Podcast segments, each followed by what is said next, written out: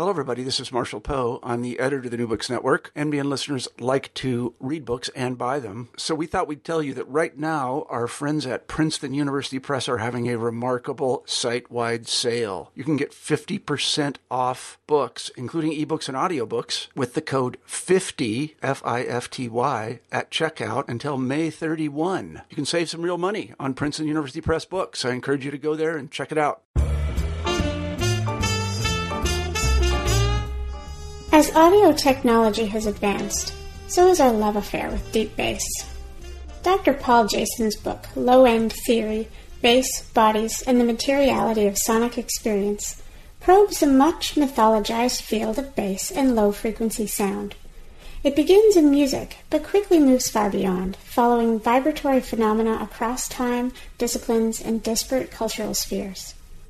Dr. Jason asks what it is about bass that has fascinated us for so long and made it such a busy site of biotechnological experimentation, driving developments in science, technology, the arts, and even religious culture. The guiding question is not so much what we make of bass, but what it makes of us. How does it undulate and unsettle? How does it incite?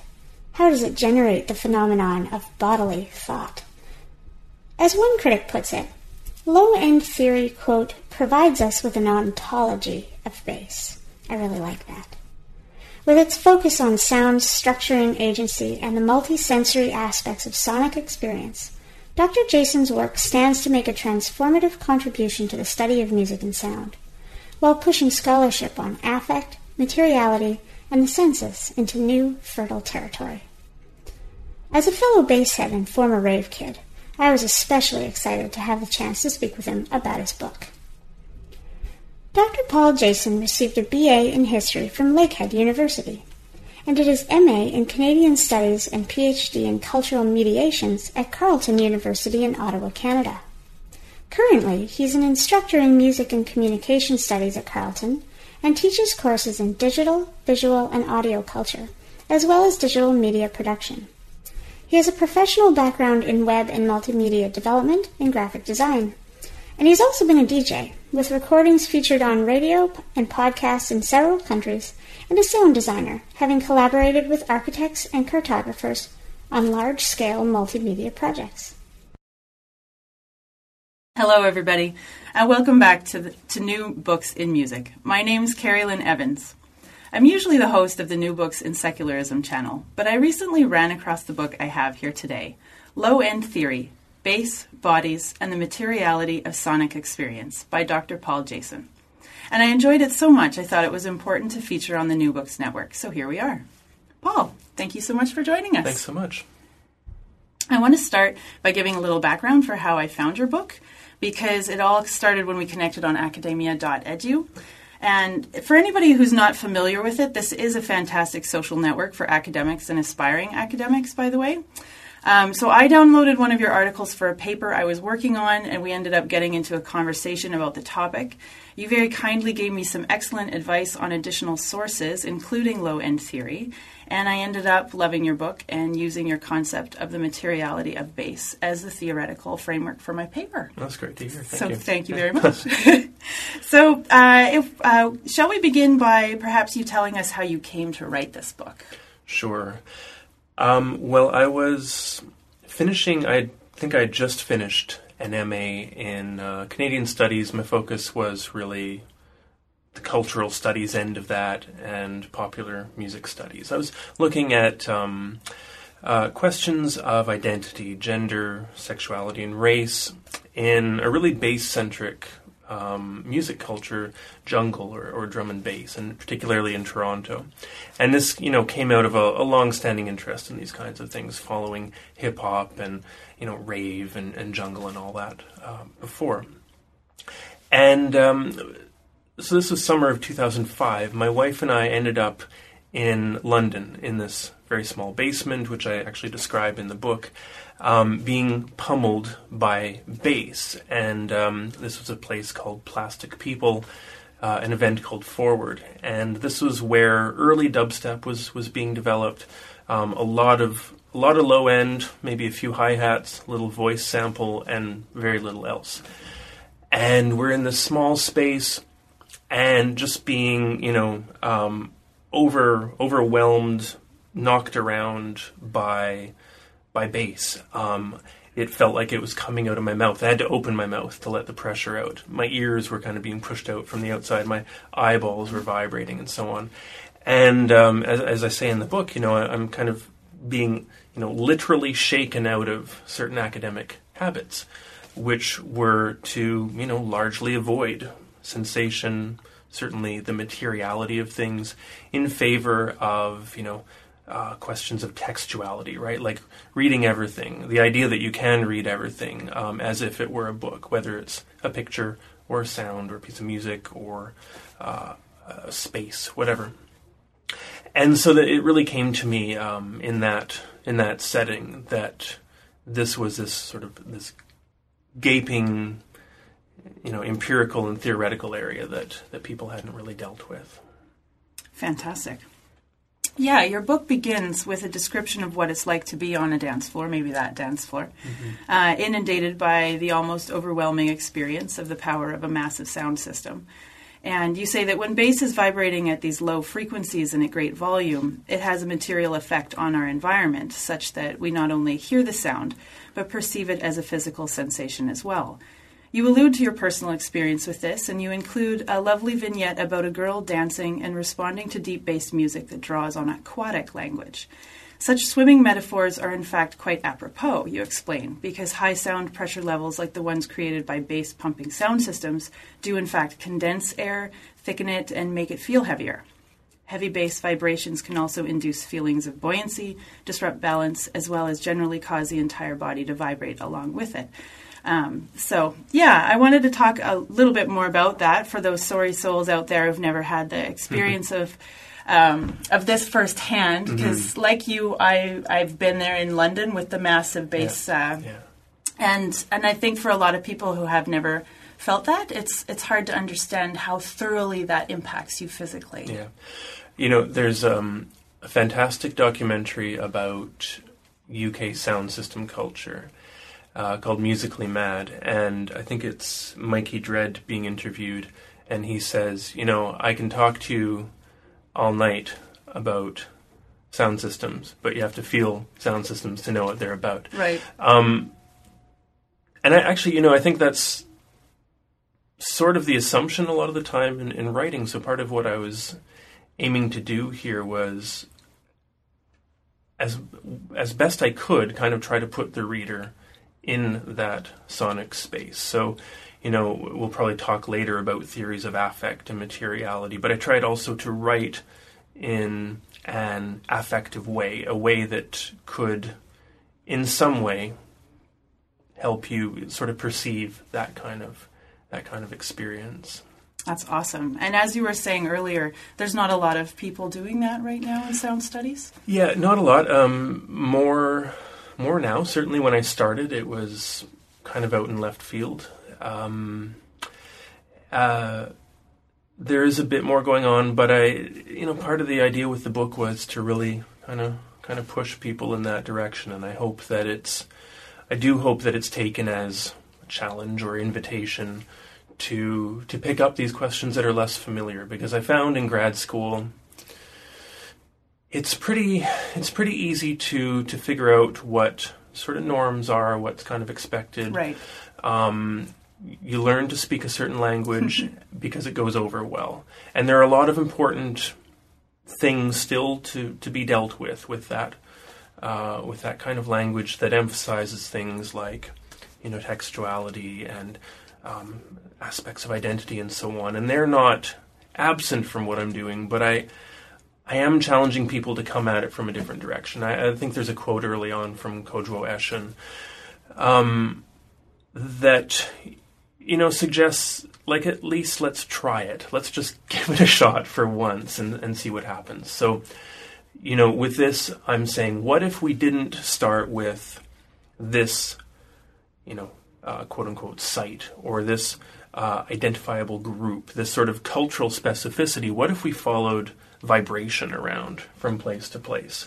So we don't look at like a very, say, the Toronto jungle scene. We don't go, okay, so what does bass mean in this place? Instead, we follow vibration around, and we see how people are engaging with it in various places. Okay. You've gestured a little bit at your theoretical approach. Mm-hmm. So I want to talk about that a little bit because it is fairly dense, but it's still accessible, I think. You explain how you see your work as fitting into a larger theoretical landscape of cultural studies, the ever-expanding range of study that is subject to linguistic and literature-derived analytical models, which you kind of mentioned there, as well as sound studies. You say that this is a landscape that tends to discredit immediate material experiences in favor of interpreting them as mediated and cerebral events.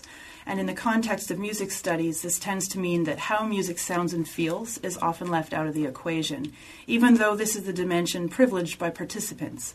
So you argue that more attention needs to be paid to the role of sensation in sonic culture. Mm-hmm. So have I got that right? Yeah, definitely. Yeah. And, something that I noticed doing the research, I do a lot of sort of rereadings of other texts. There's a book by Lloyd Bradley called, Bass Cultures? Bass Culture, I forget. And it's a history of reggae.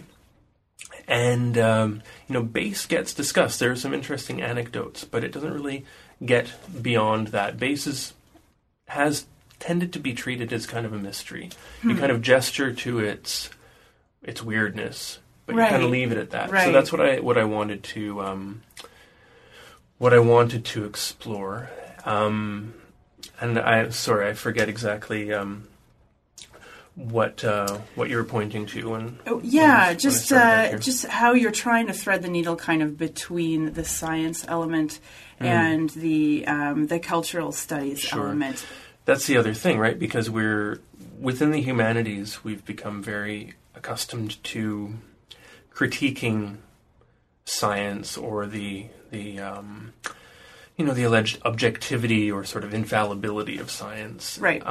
But in my experience, that can kind of go overboard. I found even in sensory studies, there was this very explicit idea that you should kind of keep science at arm's length. And my thought was, well, how are you really going to deal with sensory experience without engaging that? We don't have to go full on into, neuroscience or something like that, but there must be some way to bridge the two. And this is where I found the theorist Brian Masumi quite helpful, because this is something that he's working with. In his book Parables for the Virtual, he's dealing with this notion of affect, which is a bit of a difficult concept. We can see it as being related to sensation. It's often equated with emotion. In fact, it's often taken to be the same thing as emotion. But Masumi says, and he's following Deleuze, who's following Spinoza, that emotion is what he calls qualified affect. So affect tends to be something that kind of passes through us. It's kind of unnameable. It's kind of outside of language. When we give it a name, that's when it becomes emotion, some like nameable, recognizable thing. Okay, so that's where what he's doing with affect in sort of a basic sense. With science, he's trying to look at how matters of affect and sensation work, how the human body is engaging with things. He finds it necessary to draw on science, but in a critical way, but not an overly critical way. He says, I think really helpfully, he says we can poach from the sciences without being sort of beholden to their methods or their sort of standards. I think towards the end he says, science, philosophy, and art all have, different claims to reality. They all speak to reality, the same reality, but in different ways. And none of those claims should really be prioritized over the other. They're simply different angles on it. So that was kind of a core idea for me running through this. So, what I ended up doing was going to a lot of scientific literature on low frequency sound and finding the sort of the things that kind of get left out, the marginal stuff that is treated as just marginal, rather than examples of anomalies that can be really, really rich territory if we follow them through, right? So I talk about the spectral sonically, but also among populations. There are those of us who will feel things differently from the majority, right? We might be outside of sort of the majority or the average, but there's something to be learned as well from those sort of anomalous experience, anomalous sort of sensitivities and so on. Fantastic. I don't know if we have the time to quickly talk about Sun Ra. I want to get back to Sun Ra later, sure, as you do. But at the beginning, you talk about Sun Ra's use of the term myth science. Yeah, so that served a couple of purposes for me. And the original title of this project was actually a bit punchier. It was called Base Myth Science of the Sonic Body. And, I think I agreed with the publisher. It'd probably be better to have something that was sort of more straightforward, but I do have a soft spot for that former title. So Sun Ra, the famous jazz musician whose career spanned, from the big band era into, the introduction of electronics into jazz. He's one of the first people, period, using synthesizers in music. He claimed he was from Saturn. Uh-huh. And tried to dress like he was from Saturn. Yeah, and there was this kind of notion around him, this kind of discourse around him, Sun Ra's crazy.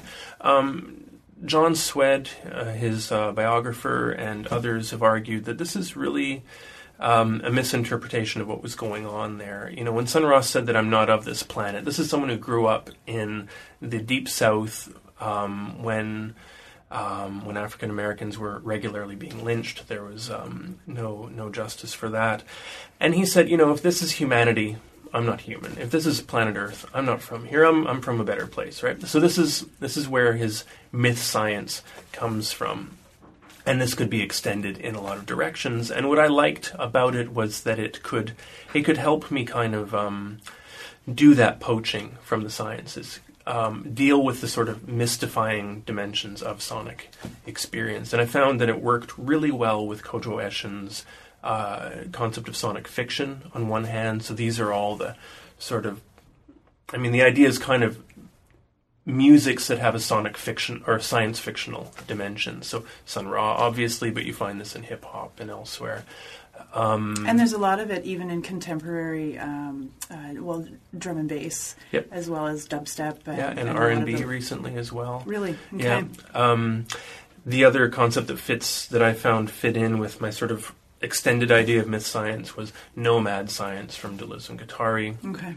French theorists who were very much about not taking a transcendent overall approach to things, the sort of thing that we inherit from Descartes and people who follow, but something much more inductive, so like exploratory. And this is really key to how I approach things, and I find it a lot in how people have explored and used and experimented with bass, right? Sort of like sort of following what happens if I do this, sort of prodding, tweaking, trying to like extract new, weird, stronger intensities from experience. And that's a method that recalls earlier scientists, maybe.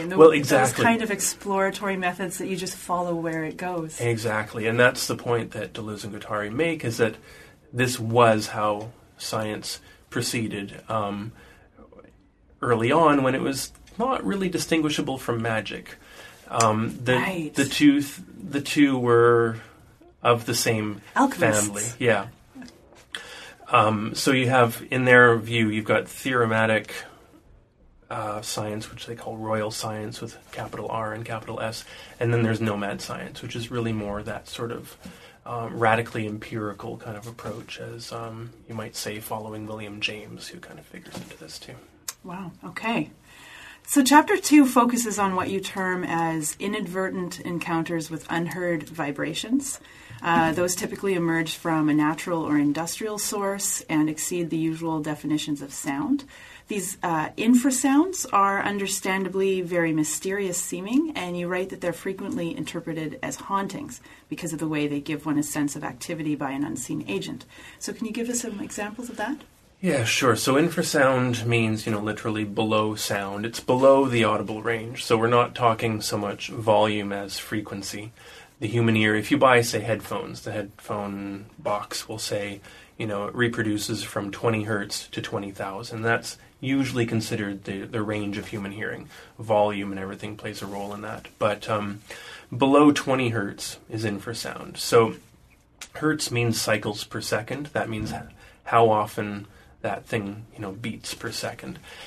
When we start to head toward 20 hertz and then below it, things get weird.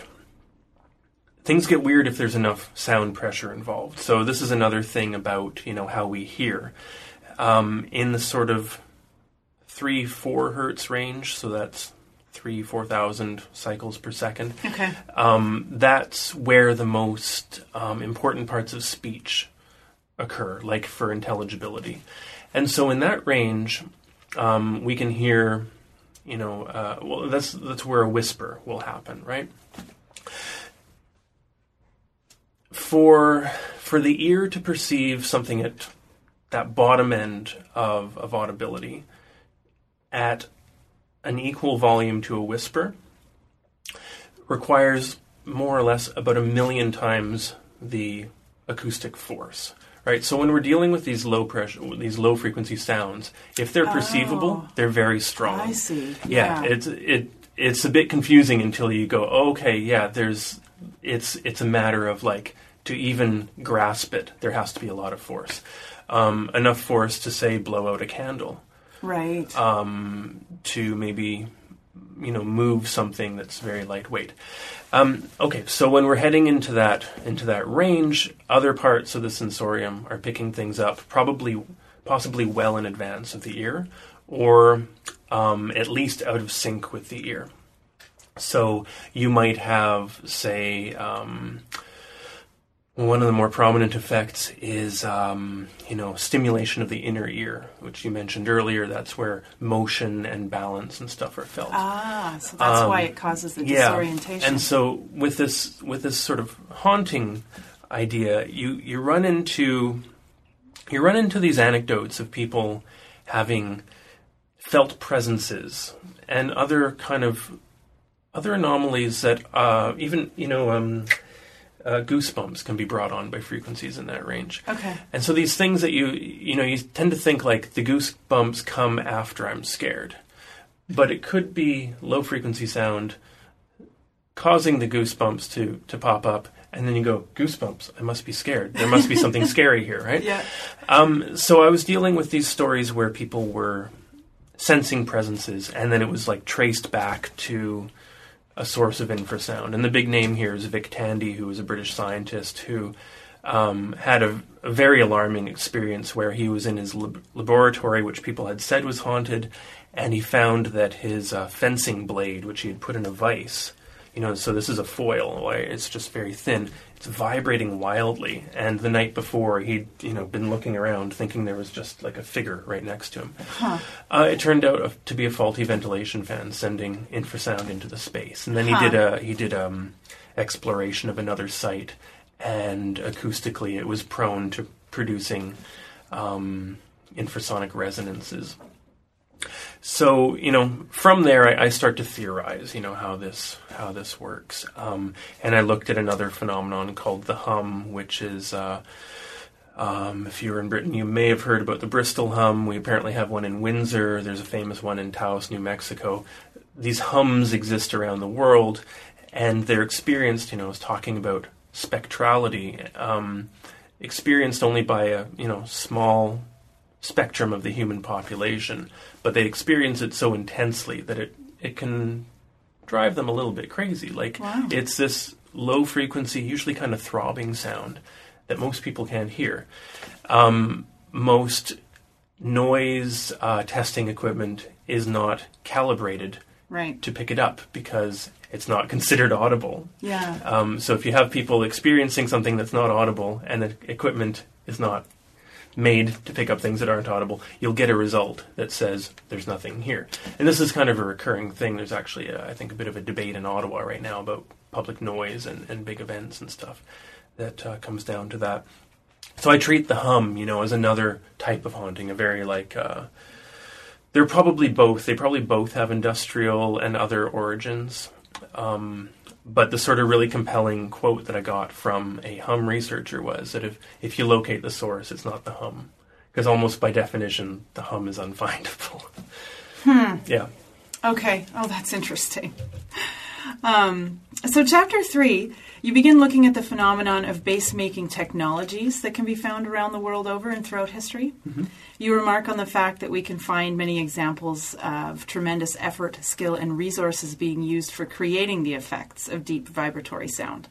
And while there isn't any universal meaning that remains constant across cultures or anything like that, the fact of its common usage raises some really interesting questions. Mm-hmm. So maybe could you start by telling us about what you term the monstrous sonorities of the medieval organ? Sure. Okay, so I love the pipe organ, and the pipe organ is something that I came to via the sound system. And, you know, I mentioned early on that... This started on dance floors, but it so quickly led everywhere else. And again, we're getting to this idea of like following it around and seeing where it leads.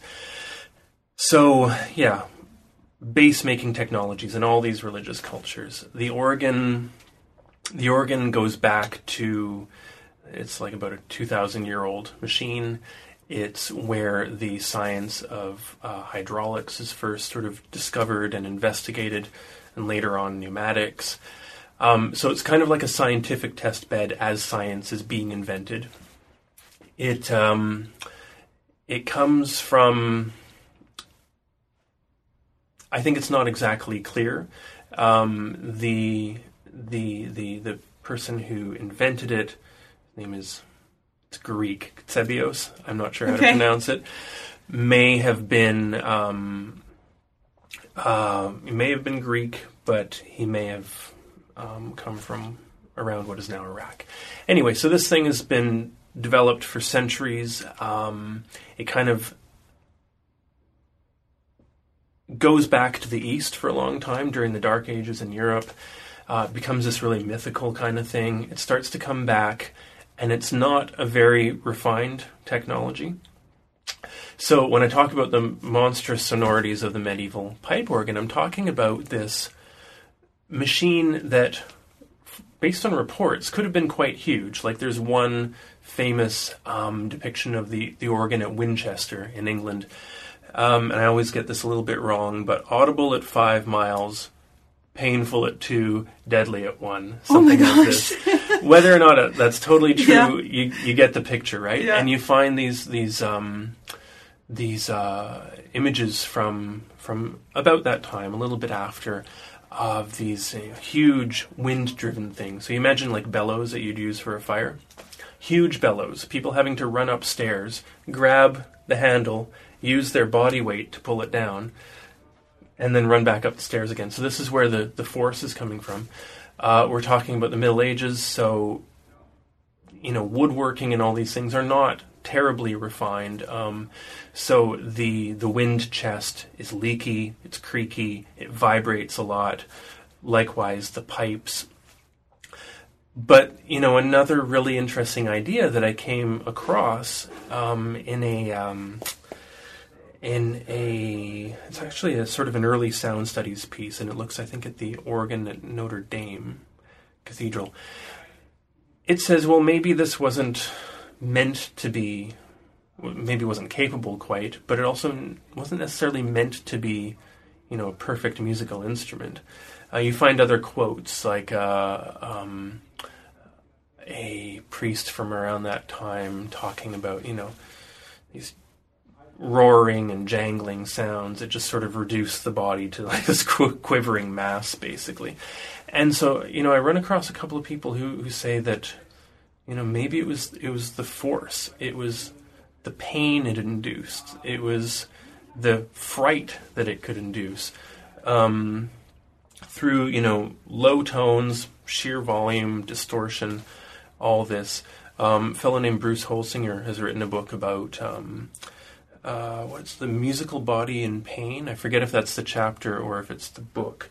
But, he talks about how church music in the Middle Ages, it was part of an overall program which, frightened people into a sort of submissive belief. And he says, at this time, Gregorian chant, which we tend to think of, remember it kind of comes back pretty big in the 90s, and it's new agey, it's really washy and reverberant. Exactly, yeah. Probably, every one of our generation had something like that. So, but he says at the time, Gregorian chant was inseparable from the image and the sting of Gregory's whip. Oh. Literally whipping people, literally hurting people. The members of the choir, young students, and so on. So this is a violent period in religious culture, and it's expressed through this machine. It would seem. Huh. Yeah. Wow, that's amazing. You certainly wouldn't know that now. Walking into a big cathedral with a great big pipe organ at the back. You talk about the Baroque period, saying that at that time we find a much more refined bass technology, and you call it an explicit program of affect engineering that is coolly systematic in its effort to seduce the flesh into belief. So there's a slightly different absolutely. Approach there. So everything's gotten, like you say, more refined. The machine is simultaneously quieter in the sense that it's not producing all these distortions, vibrations, and things.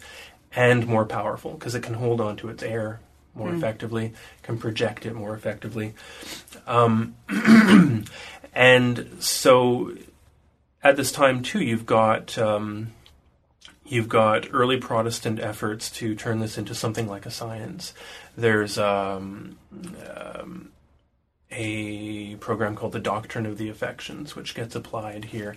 And the basic idea there is observing how bodies respond to music in religious space and, tweaking that to get the most intense responses and the responses most conducive to producing belief or reinforcing belief.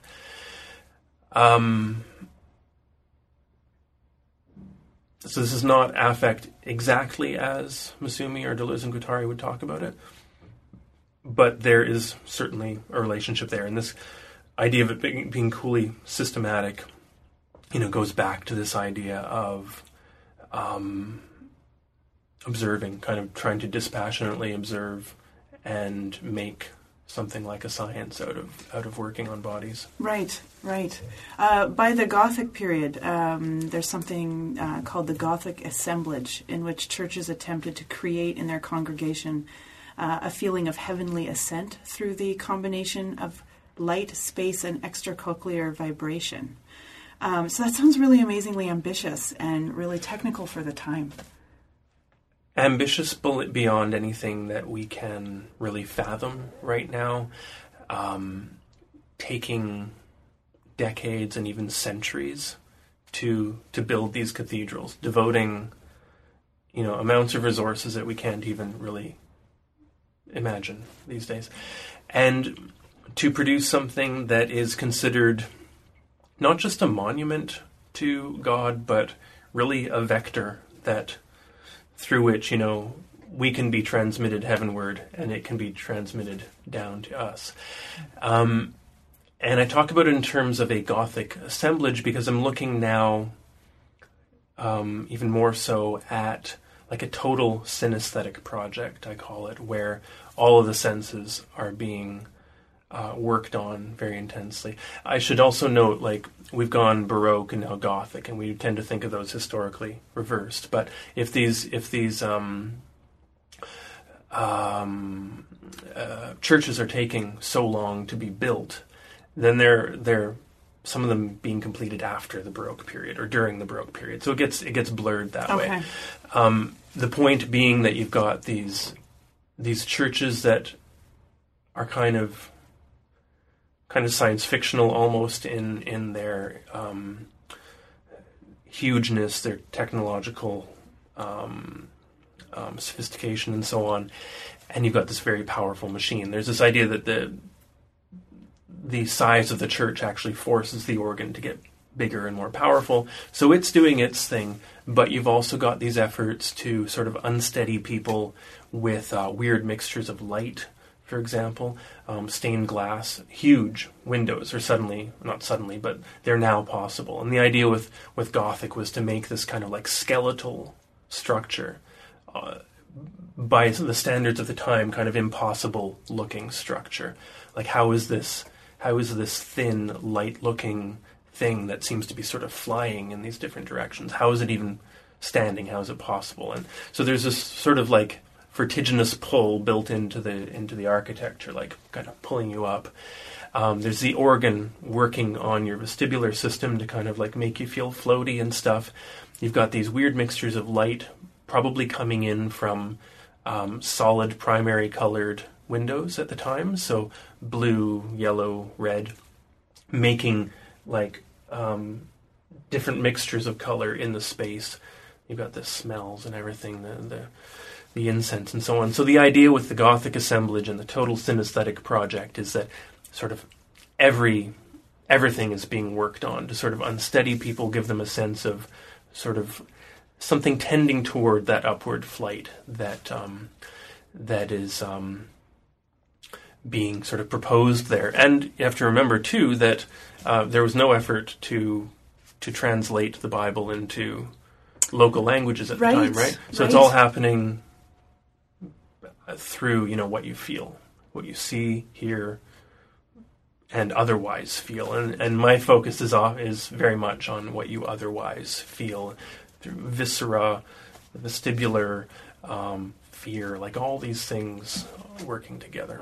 Wow, that paints an incredible picture. And one ecstasy too, I should say, in that situation, not just fear, because you got fear more in the earlier period, but really something that's, sort of heavenly. My goodness, I had no idea that is what was going on when you walk into a cathedral now. Next, you focus on some different secular examples of the exploration of various facets of sound, starting with what is called the cymatic arts. So can you perhaps explain for our listeners what cymatic means and give us some examples? Sure, and I've just now drawn a blank on the name of the person who theorized cymatics. I don't know if you've noted it there. I've got the German sound artist Thomas Koner, but he's an artist, so probably not the theorist. Yeah, I talk about him. That's actually one of the parts that I enjoyed writing the most. Let's just see if I can get the name really fast. Hans Jenny. So Hans Jenny theorizes cymatics, and his idea is, to find ways of visualizing sound. Well, not just visualizing sound. This is the thing that he's usually associated with. If you look up cymatics online, you'll tend to find pictures or videos of like a water cornstarch mixer in a speaker. Right. And it's jumping around in all these ways. And that's really fascinating because you're seeing something that sound does that you otherwise wouldn't be able to perceive. There's no way to quite grasp all that's going on. And, my thought is, one of the first impressions we would have is sort of this like bodily felt question, like sort of, oh, me too, right? If that's how that works, what's going on inside me? But he talks about cymatics in a much larger sense. Oceans, wave patterns and so on, but also, mountain formation. You can view that as just a much, much, much slower-paced version of the same thing. So he's interested in, that sort of the sort of cyclic patterns that structure a lot of the world. And understandably, it's caught the attention of people interested in sound. Great. So I wanted to read a short quote from your book that I think will help our listeners grasp the intended effect of a cymatic work by German sound artist Thomas Koner, who explores the vibrations of metal and the movements of icebergs, among other things. So you write that with regard to the latter, the icebergs, the goal is for the listener to experience, quote, becoming mineral, an attempt to enter the sound world of the fossil and the ice mummy at no distance. Its success is not based on getting it right or exact. By the same token, any similarity to iceberg recordings is ultimately inconsequential. What matters is whether it works well enough to tilt bodily imagination towards processes and periodicities that are alien to it. As a cymatic investigation, it attempts to inhabit vibration, to grasp what it would be to sense it from within, rather than merely observing it at a remove. Right. Yeah. So I'll just I'll clarify. So I'm talking about some iceberg recordings that were published online, and a very strong similarity to these Thomas Koner recordings. Actually, if you slow down those iceberg recordings, they're sped up so that we can hear them because the frequencies involved were so low that they're inaudible. So they're sort of arbitrarily pitched elsewhere. Koner makes something that sounds kind of similar, but he's done it all with recordings of gongs. So there's no field recording involved here, and I kind of compare what he's done to actual field recordings. And he records these gongs not with a microphone in a studio like we're using right now, but with contact microphones. So they're suctioned on to the gong, and they get the internal acoustics of it when it's struck. So this is the basis of his material, but he's working with sort of a sonic fiction, like I mentioned earlier. And Kodwo Eshun talks about sonic fictions, particularly in terms of instrumental music, where there are no words, there's nothing really to guide you apart from, images, sleeve notes, and things like that. Koner's images and sleeve notes all revolve around early explorers of the Arctic and a little bit Antarctica as well, getting lost, freezing, and basically getting absorbed into the ground. So this is sort of where the ice mummy comes in. What I'm trying to deal with here is how an artist uses sound to sort of put the listener in a situation that's otherwise not perceivable.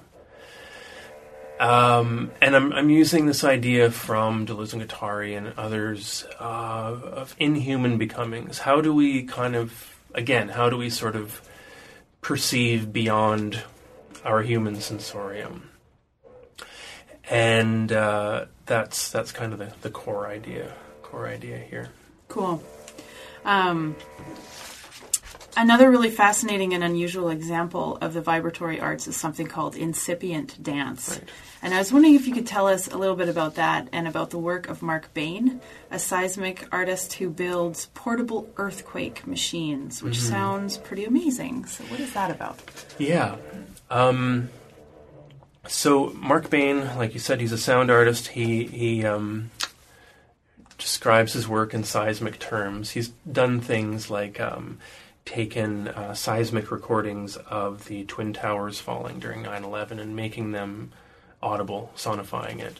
Describes that as the screamingness of the earth when they crumble to the ground. The one that I focus on primarily is an installation that he did in a disused missile silo. And he looked at this missile silo, which has a floating floor. I don't know exactly how that works, but I think it's on... Is it on sand? I don't remember what it's on. But he looks at it and says, this is not unlike a speaker. Hmm. And in his previous work, he has used mechanical oscillators, so something that creates a vibration at a low frequency, to resonate large structures. So he finds the resonant frequency. If you think, the good way to think about what resonance can do is, the image of the opera singer and the wine glass shattering. Right. They're hitting that pitch at which that body doesn't just vibrate, but amplifies itself to the point of its own destruction. So he's done similar things, short of destruction, to bridges and other things. In the live room, this one in the missile silo, he resonates this whole space. And he actually covers the floor with sand, so you get these like cymatic arrangements of sand that show us the frequencies passing through.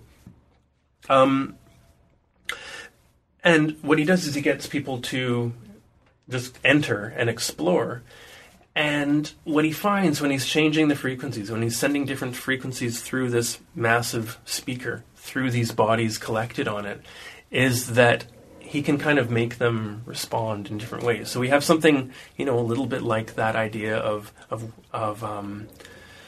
working on the body in the Baroque period, trying to induce certain things.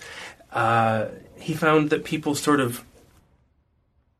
they would move kind of together, like a collectivity kind of forms. And sound, they're not like going, oh, sound, I'm going to dance to it. They're really being danced by sound. They're being brought into movement by sound. So incipience, refers to, the becoming of something. Something's on its way to another condition. And so I'm looking at this idea of incipient dance in terms of the way that sound can be used to bring us into movement collectively, rather than us just sort of interpreting sound, again, as text, right? Like, how will I move to the sound based on my background, what it represents, how we're all operating in a visual economy, all these things that popular music studies and related fields tend to go back to. So I'm really looking at, and this, brings us back to the dance floor eventually.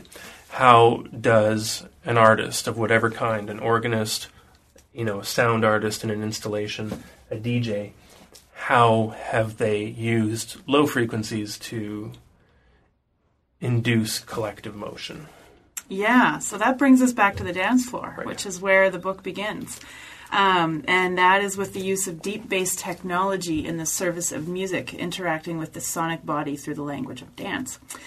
So Jamaican sound system culture is of great importance here, of course, as well as certain popular musics made popular in clubs and on dance floors since the 1970s, give or take.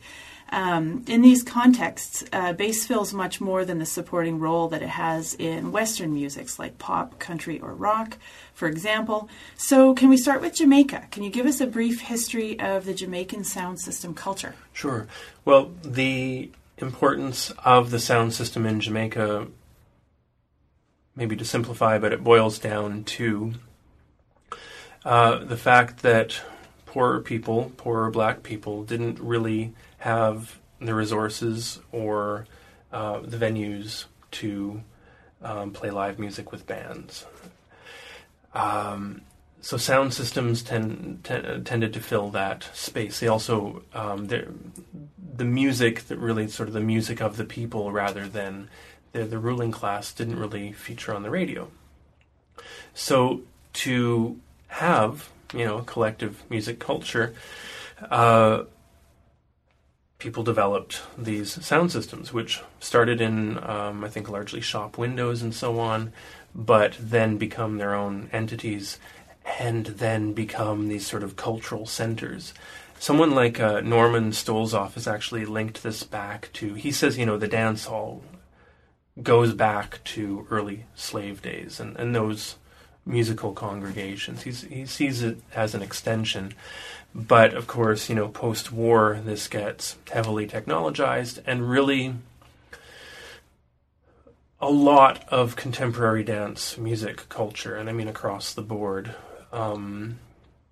owes its way of operating to Jamaica, to the powerful sound system, and to the advent of the DJ as performer, and then also from that, the advent of remixing and all this. But bass has always been, you know, very central there. And the competition between sound systems really helped sort of intensify that. Yeah. You tell us, or you use the term bass science, and you allude to the expression drop-in science. Mm-hmm, so wondering if you could talk a little bit about that. Sure.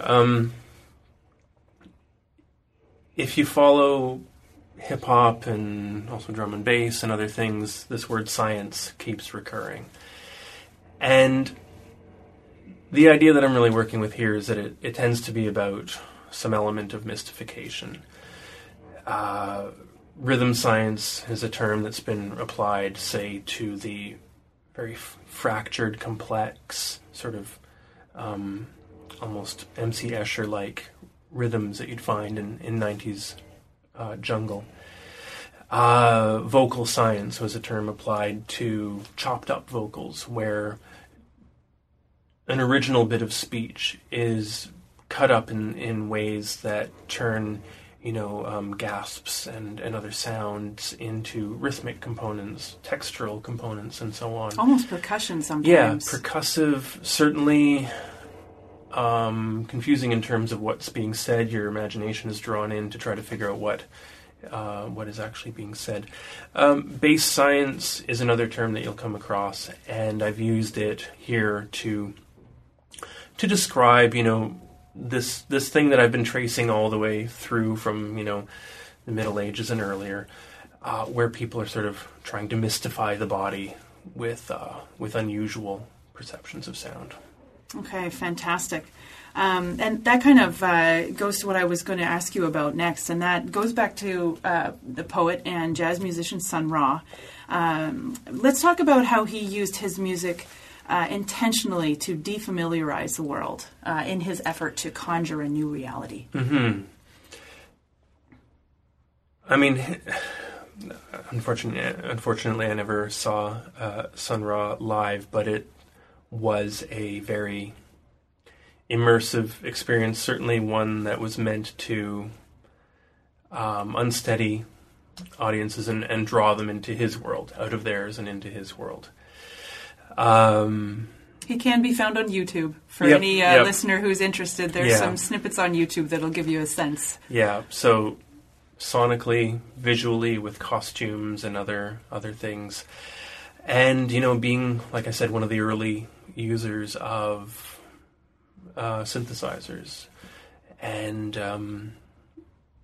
trying to produce sound worlds that had not been experienced before. There are many directions with Sun Ra, many facets of this myth science and this sort of otherworldliness. Okay. So then we turn to the musics on the bassy end of the EDM spectrum, if we can forgive the use of the term. So we're talking here about stuff like UK jungle, garage, drum and bass, and breakbeat. Is there more that you can tell us about those in particular and their relation to bass science? Yeah, I mean, bass has, like I say, been foundational. You get it certainly from Jamaica, but it was also important in disco. I tend to look at the 1970s with, dub and the sound system, and then disco, and then following them hip-hop, and then, synth pop via Kraftwerk and so on, as sort of foundational to everything that we have now.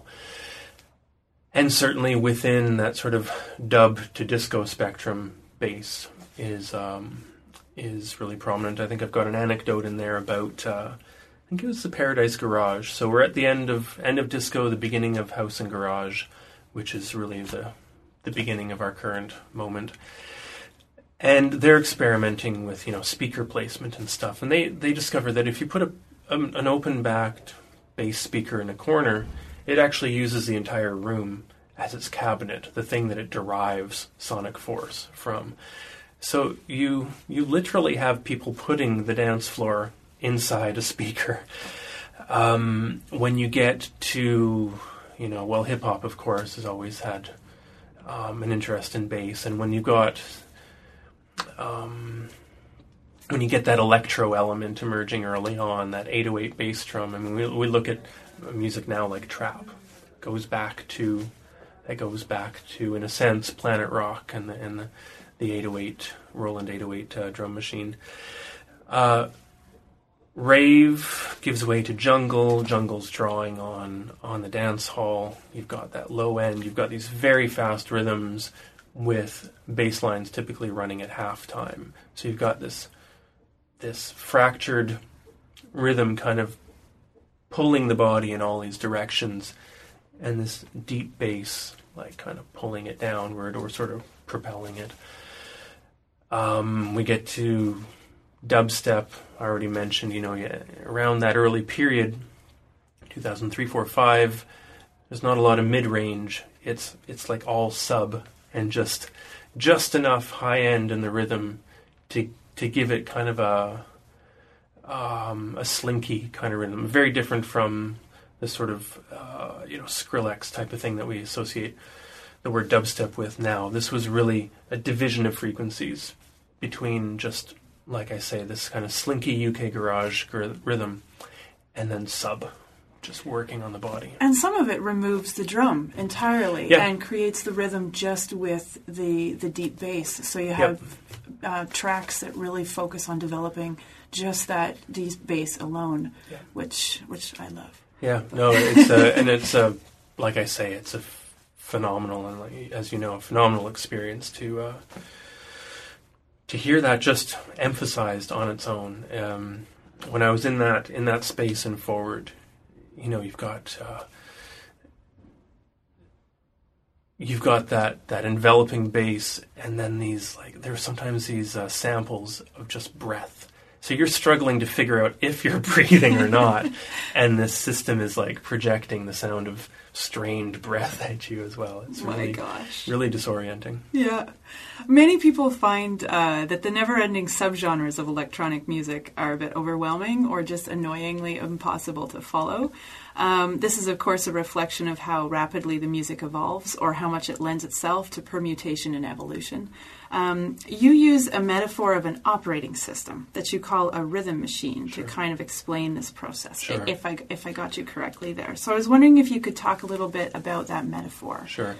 So I've mentioned Kodwo Eshun a couple of times already. This comes from his book, More Brilliant Than the Sun, Adventures in Sonic Fiction, where I've talked about sonic fiction already. He talks about these various aspects of the science as well. The thing I would say about the rhythm machine is it's actually not a metaphor. It's via him, I'm trying to really look at this as a literal operating system, a way of operating on a couple of levels. When we talk about rhythm machines, you can use that in place of style or genre or something. You could look at house as kind of like a meta machine, and all these different subgenres as rhythm machines within it. And those individual rhythm machines, they will have very narrowly defined often parameters in terms of the tempo, so the beats per minute. Sometimes that period of dubstep we're talking about, you'd find a range of only about 3 beats per minute, 137 to 140 maybe. Okay. Footwork, faster kind of thing, a lot of 808 kick drums. It's so fast, it's so complicated, there's barely a perceivable continuity sometimes, that I think a lot of those producers produced at exactly the same tempo so that it works in the DJ mix. Because, a record, or maybe not a record anymore, but a track made to be used in one of those mixes, it's not really a song, it's a track. It's open-ended. It's the beginning and the end are meant to be woven with other stuff. So in that sense, you can imagine an overall operating system. You can imagine that the tracks themselves as software, and they conform to the needs of an operating system so that in the DJ mix they work.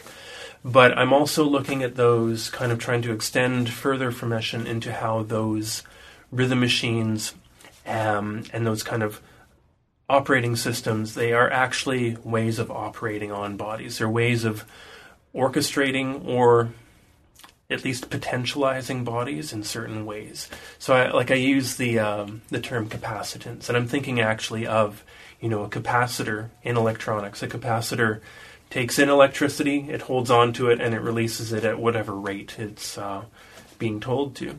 And I'm looking at how these rhythm machines do similar types of stuff. They literally inject energy into a space, into a collectivity, into a group. And they will have their own ways, these different styles or rhythm machines, they have their own ways of trying to bring bodies into motion, of directing that energy. So it does sound a bit abstract, but I'm trying to make... Actually, I like something that Masumi says. He says that, the problem is not really about theory getting into abstract. He says real life is really, really complex. We need to try to find language that's appropriate to it. And that's actually a key idea through the whole book. Right. I don't think we've had adequate language for this type of stuff. So it's an experiment in developing a language and certainly inviting people to experiment with that more. Don't worry about inventing terms and concepts and stuff. Do it because we need it, and the music suggests it. The music comes with its own concepts, so in a sense we kind of have to decode them as well. Great. Okay.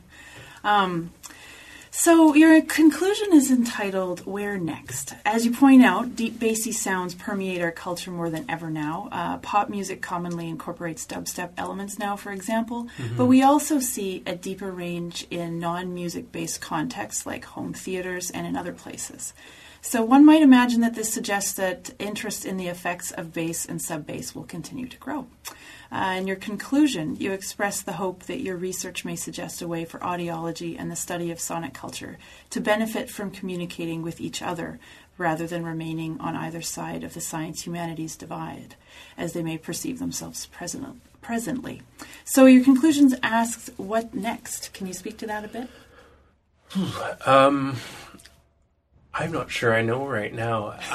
Fair enough. Yeah, there are a lot of ideas in here, and I'm hoping that they can be picked up on in various ways. But I do hope that, and I think this has begun to happen more since, certainly since I started writing this, I think there is now more interest in the materiality of things, in dealing with the sensory aspects of music and all these different dimensions. So I think the what next is kind of like an invitation to just kind of go on from here and see what else we can do with it. Follow the nomad science. Yeah, exactly. Yeah. Excellent. And I end with a permutation of that famous idea from Spinoza. He says, what can a body do? I'm saying, what more can a sonic body do? Okay. I don't think we'll ever be quite sure what it can do, but we can keep exploring it to see what's there. And it can keep sort of teaching us as well. Fantastic. Well, Paul, we've taken up a lot of your time, but before we go, can you tell us what you're currently working on? Sure. I've got a few things in the works. This fall, so fall 2017, I'm looking at starting a new web project, possibly podcast, called apeopleofoscillators.com, that will look quite a bit at synthesis, especially modular synthesis, these ones that look like big telephone switchboards. I've become really fascinated with that. I was recently in Calgary looking at some of the collection at the National Music Centre, including a huge custom-built device called Tonto, which it was started in 1968. It's a room-sized modular synthesizer. I got to spend a lot of time, have sort of a private tour with that. So I think we'll be kicking off with that. I've got a number of other things planned for that. So that's apeopleofoscillators.com. I have a couple of other things on the go. One is a potential project on sort of stranger aspects of pop music. And there's a concept that has sort of haunted me from this book, this idea of the man-made unknown. I'm really interested in ways that humanly, built technologies start to exceed our understanding of them. They start to kind of take on their own life. So that's sort of an ongoing thing. We'll see what happens with it. But these are some of the areas that I'm probing at the moment. That's great. I look forward to following that. So I want to thank you so much for being on the show today. I really enjoyed it, and hopefully you can come back with further books in the future. That'd be great. So thanks very much, and goodbye. Okay, thank you. Bye-bye. I want to thank you for listening to the podcast today. Once again, I'm Carolyn Evans, and I've been speaking with Dr. Paul Jason about his book, Low End Theory, Race, Bodies, and the Materiality of Sonic Experience. If you're interested in purchasing the book, I'm happy to tell you it's going to be available in softcover next month. You can find it on the publisher's website at bloomsbury.com and on Amazon as well. You can also find out more about Paul at one of his websites, www.riddim.ca, that's RIDDIM.ca, deeptime.net/blog, or at his upcoming site, apeopleofoscillators.com.